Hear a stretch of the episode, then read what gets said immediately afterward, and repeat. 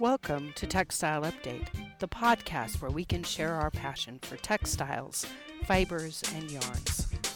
This is Gwendolyn Hustvedt. In the third in a series of four podcasts that look at protein fibers, we now turn our attention to the minor protein fibers, uh, those that come from animal sources but are not wool. We're going to look very quickly at the group of fibers that are called the minor protein fibers. Now, uh, you can learn all you want to know about protein fibers by looking in uh, what, what I might call the Bible of textiles, uh, a book called Matthew's Textile Fibers. I, I have a copy of this book. I bought it from an online uh, rare book dealer uh, because I was looking for a copy that was older than 1950. Uh, when we look back at the textiles curricula from the early 20th century, we can see that Matthew's Textile Fibers, which began being published actually in the late uh, 19th century, uh, was an important reference, uh, very um, uh, an authoritative uh, encyclopedia compilation of all of the extant information about textile fibers.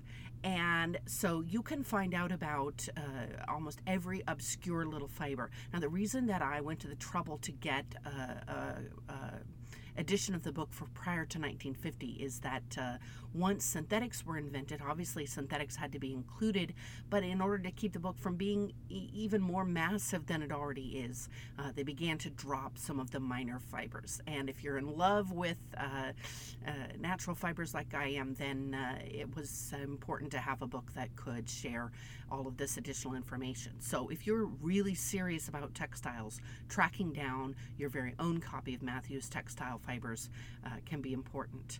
Uh, just now, I'm focusing on developing the basic understanding. That's what uh, this particular uh, podcast series is about. But I can imagine at some point in the future just having a whole series where I spend time and luxuriate in Matthew's textile fibers.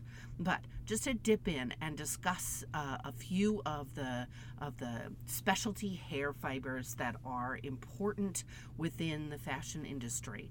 Uh, we have these in in um, two main groups uh, the goats versus camels. And, and, you're like, camels, but there's just camels in the camel group. Goats, there's just goats in the goat group. Well, but there's different kinds, and camels have camelids, which are animals that are related to camels but are smaller.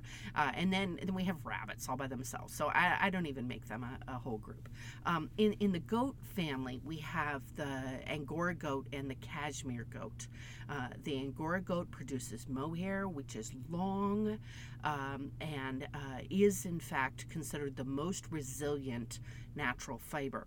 Uh, and this is uh, because it has. Um, uh, no uh, crimp, but uh, it just has a very sturdy structure uh, which really makes it ideal for carpeting. That's what uh, mohair is ideal for um, because it doesn't have any crimp. Uh, it has very low cohesion. This makes it challenging to include mohair in apparel construction because uh, when you spin it into a spun yarn, you're depending on cohesion to make the, the fibers stick to themselves, right? But the mohair fibers will end up uh, falling out of the yarns. Uh, there's sort of a joke uh, back in the 50s, uh, uh, mohair sweaters were popular among young people and they might come in his and her colors, right?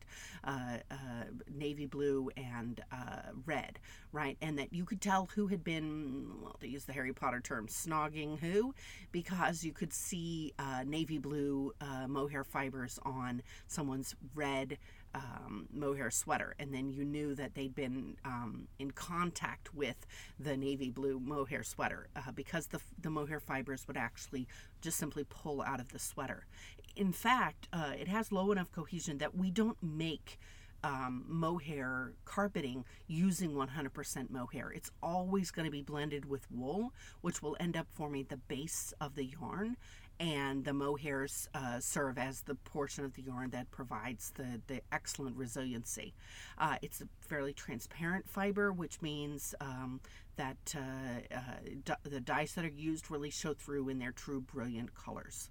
Uh, mohair is uh, produced in Texas, uh, in part because Texas has a climate that is similar. I, I, mean, we don't think of Texas as being the nation's lead, and by nation I mean the United States, the nation's leading uh, fiber producing state, but in fact it is. Uh, more cotton, more wool, more mohair, uh, more everything. Um, it's really big, that's one of it, but also if we think about uh, merino goats, which were bred and developed in Spain, for example, and um, I mean merino sheep, um, uh, boy, merino goats would be cool. Uh, if we think about um, the Middle East, where uh, sheep uh, actually originated from, right, were domesticated, uh, and then we think about the climate of Texas, hot, uh, scrublands with uh, uh, feed that is not desired by cattle, uh, despite the image of, of Texas as a cattle ranching region. Uh, in fact, it's most of it is not. And uh, so we have this sort of scrubland that is desirable by sheep and goats. And so uh, uh, Angora goats were brought in to produce mohair uh, in the middle of the 20th century, was actually uh, supported by the U.S. government as a, as a viable industry. Um, once mohair fell out of favor as an apparel fiber, that became a challenge for the industry. And now, in fact, most mohair in the world is produced in South Africa. Uh, it's really important to note the name of the animal that produces mohair is not the mo, uh, it's the Angora goat. Um, the Angora, we think it may come from the, the word um, Ankara, which is the name of an important historical city in Turkey. Uh, so Ankara, Turkey, uh, would be um, potentially had been uh, mutated by uh, English speaking tongues into Angora. Uh, Angora fiber is produced by the Angora rabbit, and similar to mohair, Angora fiber is difficult to dye. I mean, I mean, uh, mohair fiber is not difficult to dye. It dyes really beautiful colors, but um, uh, Angora fibers are difficult to retain inside a yarn because they're also very smooth and slippery. Uh, so Angora fibers are typically white. Um, they're used to add sort of a corona of softness to a, a fiber, um, a halo of softness. Um, and uh, uh, so um, uh, Angora is, is just sort of a watchword for soft. Even Angora cats are, are very soft. Now, the cashmere goat comes from this is going to be so unsurprising. It's, it's not shocking in any way. The Kashmir region right, of Southeast Asia. Uh, the Kashmir region is uh, now a disputed region. Unfortunately, we have uh, some conflict in the Kashmir region. Talk to somebody from India, and they'll say that uh, the Kashmir region belongs to India. Talk to somebody from Pakistan, they'll say that the Kashmir region belongs to Pakistan. Uh, the Kashmir region is in the Himalayas. It has uh, alpine areas like ski resorts and stuff. I guess you could see why people are fighting about it right? It's it's a nice, uh, a very uh, beautiful, picturesque region, um, and uh, the Kashmir goat lives at those high altitudes, produces this very uh, soft, very fine fiber that uh, is fragile has poor abrasion resistance, but is very uh, luxuriously comfortable, uh, very fine, even finer than uh, lamb's wool, and so can make very soft and comfortable uh, garments. Um, cashmere goats uh, are not sheared. Uh, we don't shear goats. We don't shear Angora goats either. We exfoliate their fibers in the sense that we either wait for them to fall out or we brush them with a brush and just gently tug them out because they're ready to fall out. Uh, in fact, um, most cashmere goats are not domesticated. They just run wild on the mountainside, and people uh, follow after them and find clumps of their of their fiber uh, in bushes and against rocks uh, where they may have rubbed up against, and they gather and collect them. This this is the reason why cashmere uh, should be so expensive um, because it's not farm produced. Uh, it's produced in the wild, and there's a lot of labor involved in gathering the cashmere fibers. Uh, in fact, if you've bought anything that wasn't very expensive, right, if you're like, oh wow, I can afford this, and it claimed to be cashmere, then I would very much doubt that it actually was cashmere. Uh, there is a, a, tracing system in place for for cashmere. I, I, can't remember the name of it just at the moment, but um, uh, it's estimated that uh, another 100% of fibers that are sold as cashmere are not cashmere. Um, and uh, so if you bought a pashmina in Times Square, uh, that wasn't cashmere, it was very fine wool. You could argue what's the difference, right? If it tricked you into thinking it was cashmere, um, it would be uh, important if you were a brand that was paying quite a lot for a fiber and passing that cost on to customers and then not. Um, not actually getting what you were paying for. Uh, to be honest, if I were looking for a fiber that was similar to cashmere uh, in terms of its uh, softness and thermal retention, I would probably go for a camelid fiber. Uh, I would probably go for alpaca. Um, uh, baby alpaca, alpaca that comes from um, the the first uh, shed of the youngest alpaca, is comparable with cashmere. Uh, so the camel uh, hair, uh, the camel family includes, um, well, I'm going to shock you here at the camel. Um, camels live in desert regions now, including even Australia, uh, but of course, originally, you know, the Saudi Arabian desert, the Saharan desert, the, the Gobi desert, right? So um, desert regions of the world. And uh, camel hair is, uh, notice it's called hair, not wool, and that's because it doesn't have crimp uh, and it's fairly coarse. Um, and uh, it is uh, water repellent, a good insulator, which makes sense uh, for an animal to develop if they live in a, in a hot, arid region.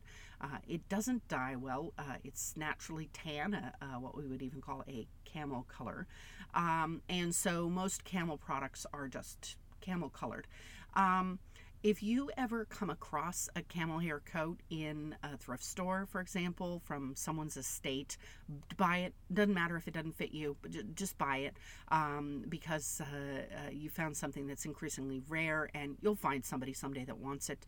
Uh, ask around. Uh, a true camel hair coat uh, is something that someone can prize for a lifetime uh, because it's warm and water repellent. There was a reason why it was the the the, the coat that was chosen the, fiber that was chosen for the coats of the officer class uh, during the 20th century. Uh, people had to spend a lot of time outdoors in, in inclement and challenging weather, but who were high ranking enough to deserve the very best. Uh, so, as I mentioned, camelids are uh, animals that are related to camels but much smaller. Camel, camelids are indigenous to South America and so the llama is the taller version. A llama would be slightly taller than you as a human being. An alpaca would be uh, smaller than you, like an alpaca would be the size of a, of a human child. Um, uh, llamas are um, uh, uh very uh, have a very uh, distinctive personality and are sometimes trained and bred as guard animals. So uh, shepherd, uh, shepherd or sheep ranchers might um, include a, a, llama out in the field with the sheep because if a, a wolf or other predator approached the sheep, um, the sheep scare easily and uh, would end up uh, being injured in the panic, even if uh, only one or two of them fell prey to the predator. Uh, but if you have a llama in the field, the llama can come roaring over, spit and kick at the, the wolf. Really, definitely tell the tell the wolf that this is not an easy easy picking, and the sheep can uh, relax because uh, the, the llama is doing uh, the fighting for them. Uh, it kind of sounds vaguely like high school social structure. Uh, so, are you the llama in your group? Uh, alpaca, uh, much smaller. Uh, and then we have an even smaller um, animal in the same family, the, the vicuña, uh, which is vicuña has the softest and the rarest and the finest of the camelid fibers and, and uh, is, is thereby even more valuable and expensive than cashmere. As an average consumer, you've never even encountered something made from vicuña. It would be reserved for luxury products. Uh, so if you're ever rich and famous, uh, just skip right past cashmere and go to vicuña. Uh, vicuña uh, are not um, uh, program within the Andean countries, uh, Ecuador, Peru to actually RFID tag uh, the existing vicuña in order to determine whether they are being stolen or transported across the borders. Uh, vicuña have not been um, wide uh, domesticated in any widespread way beyond the Andean region, uh, in, a, in a way similar to, to cashmere goats that have not really been successfully domesticated in large quantities beyond uh, the Himalayan region. Uh, alpaca, on the other hand, there are alpaca ranches in the U.S. Is it a significant source of fiber? Eh, it's no, not really, uh, compared with the, the fiber sources from uh, from South America.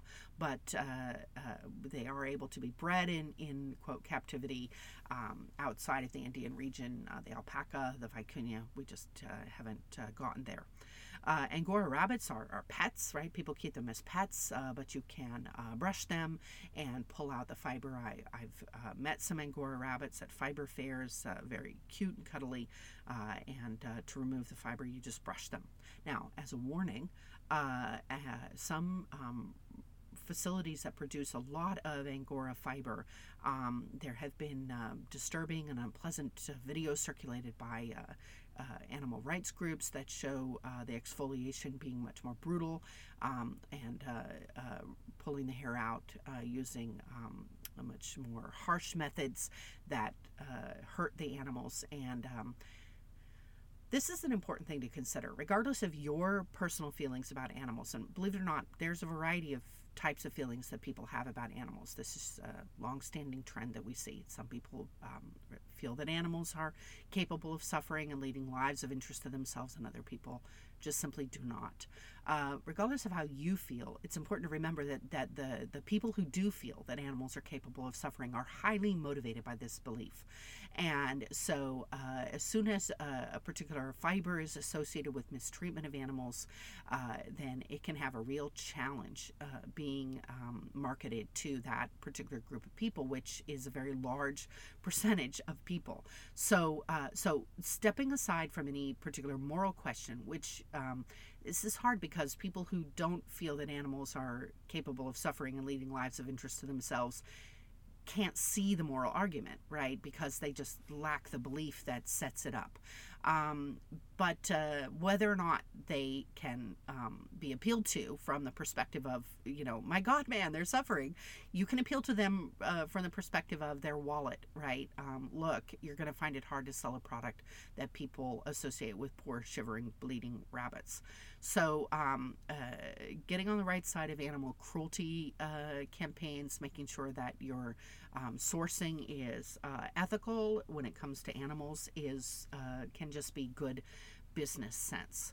Uh, so, um, Angora rabbits, because they're bred in captivity, uh, can come from anywhere. So, although, again, the word Angora may suggest that they came from Turkey originally, um, you know, like, I guess if you believe the, the um, uh, if you're one of the people who believes the story of Noah's Ark and that the that the Ark is in the mountains near Angora or Ankara, then you might believe that everyone came from the Angora region originally, right? That's one um, uh, mythological view of the world, and then uh, uh, then you realize like how much stock we would put in that word as a, as a possible origin for the animal. Um, if you can uh, keep the Angora rabbit as a pet, then uh, it belongs in your region. All right, so those are the uh, minor uh, or specialty hair fibers. Uh, I just barely glossed the surface of these uh, very soft, uh, beautiful, and often expensive fibers.